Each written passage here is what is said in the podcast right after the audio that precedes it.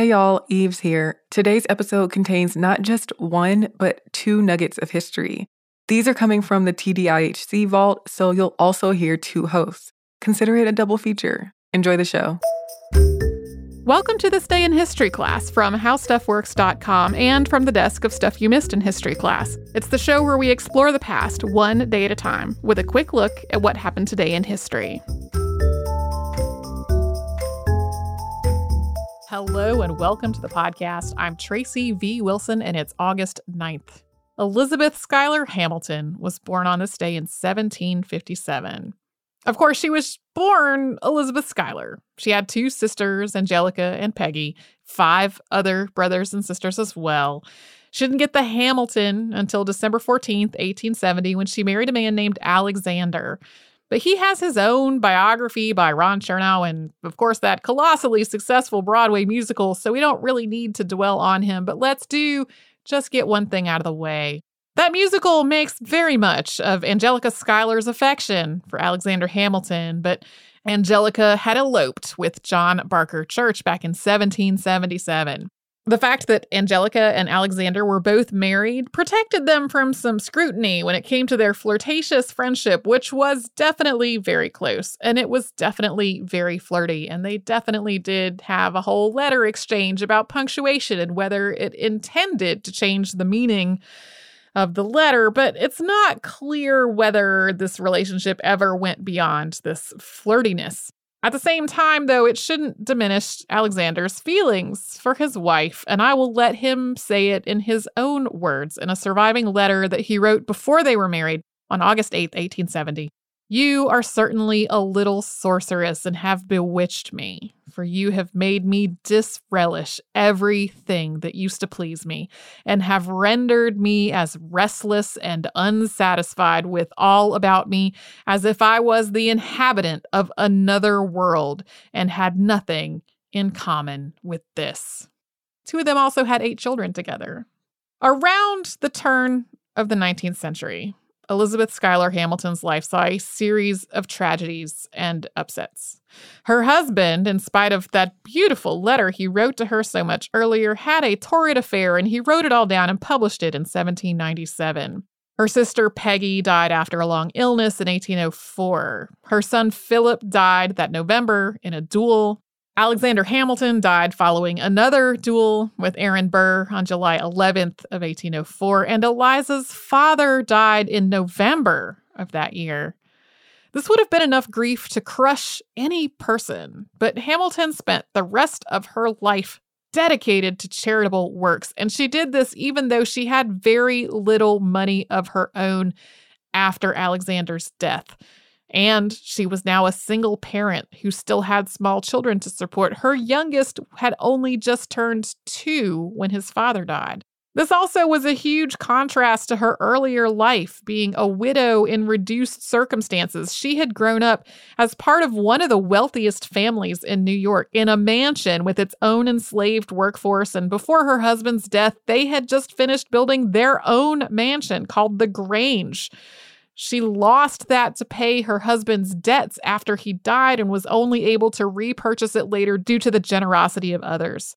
But with two other women, she founded the first private orphanage in New York in 1806, and she worked with it extensively until 1848.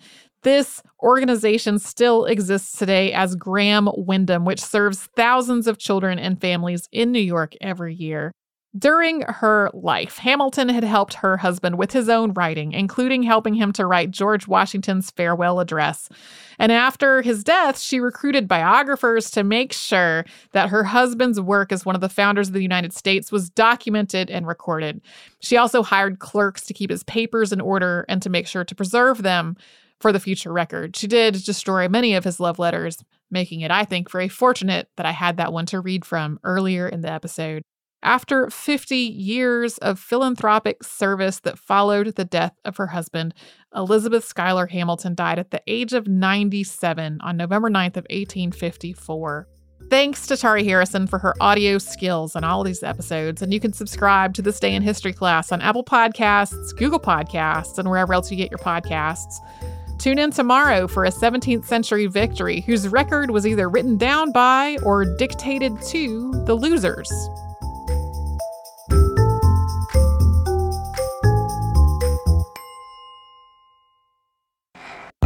Hello.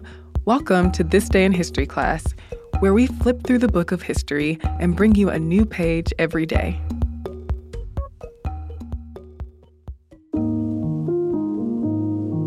The day was August 9th, 1173. Construction began on the Leaning Tower of Pisa, a monument now famous for its unstable foundation and four degree lean. In 1172, the widow Berta of Bernardo left 60 soldi, or gold coins, to the Opera Campaniles Petrarum Sancta Maria.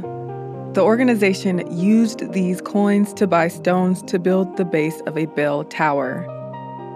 On August 9, 1173, the foundation stones were laid for a white marble bell tower for the cathedral complex in Pisa, Italy.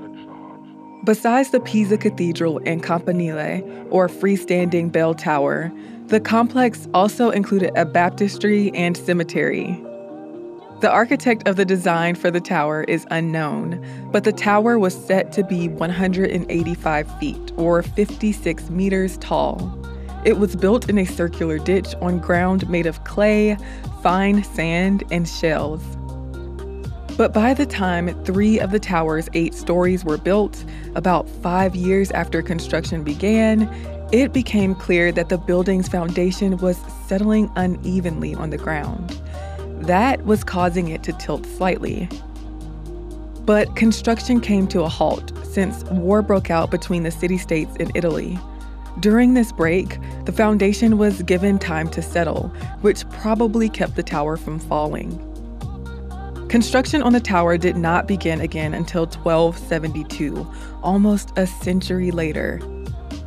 Giovanni di Simone, the new chief engineer on the project, added extra masonry to the short side of the tower to try to fix the lean. But the tower sunk even further with that additional weight.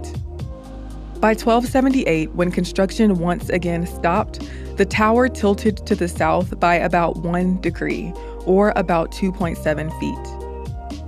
As construction continued and builders attempted to correct the lean, the degree of the angle only increased.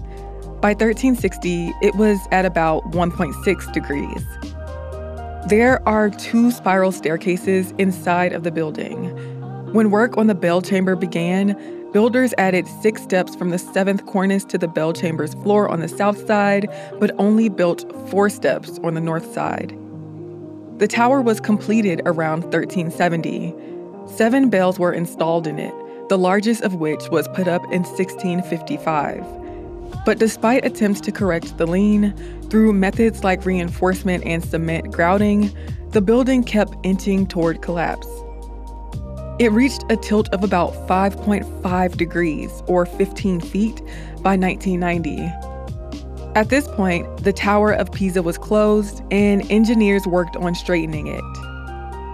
They managed to decrease the lean by more than a foot, and the tower straightened even more over the following years. The Leaning Tower of Pisa is projected to stay stable for the next two centuries, unless some kind of natural disaster happens that affects its stability. The cathedral complex is now known as the Piazza dei Miracoli, or Square of Miracles. I'm Eve Jeffcoat, and hopefully, you know a little more about history today than you did yesterday. If there's something that I missed in an episode, you can share it with everybody else on Twitter, Instagram, or Facebook at TDIHC Podcast. Thanks for showing up. We'll meet here again tomorrow.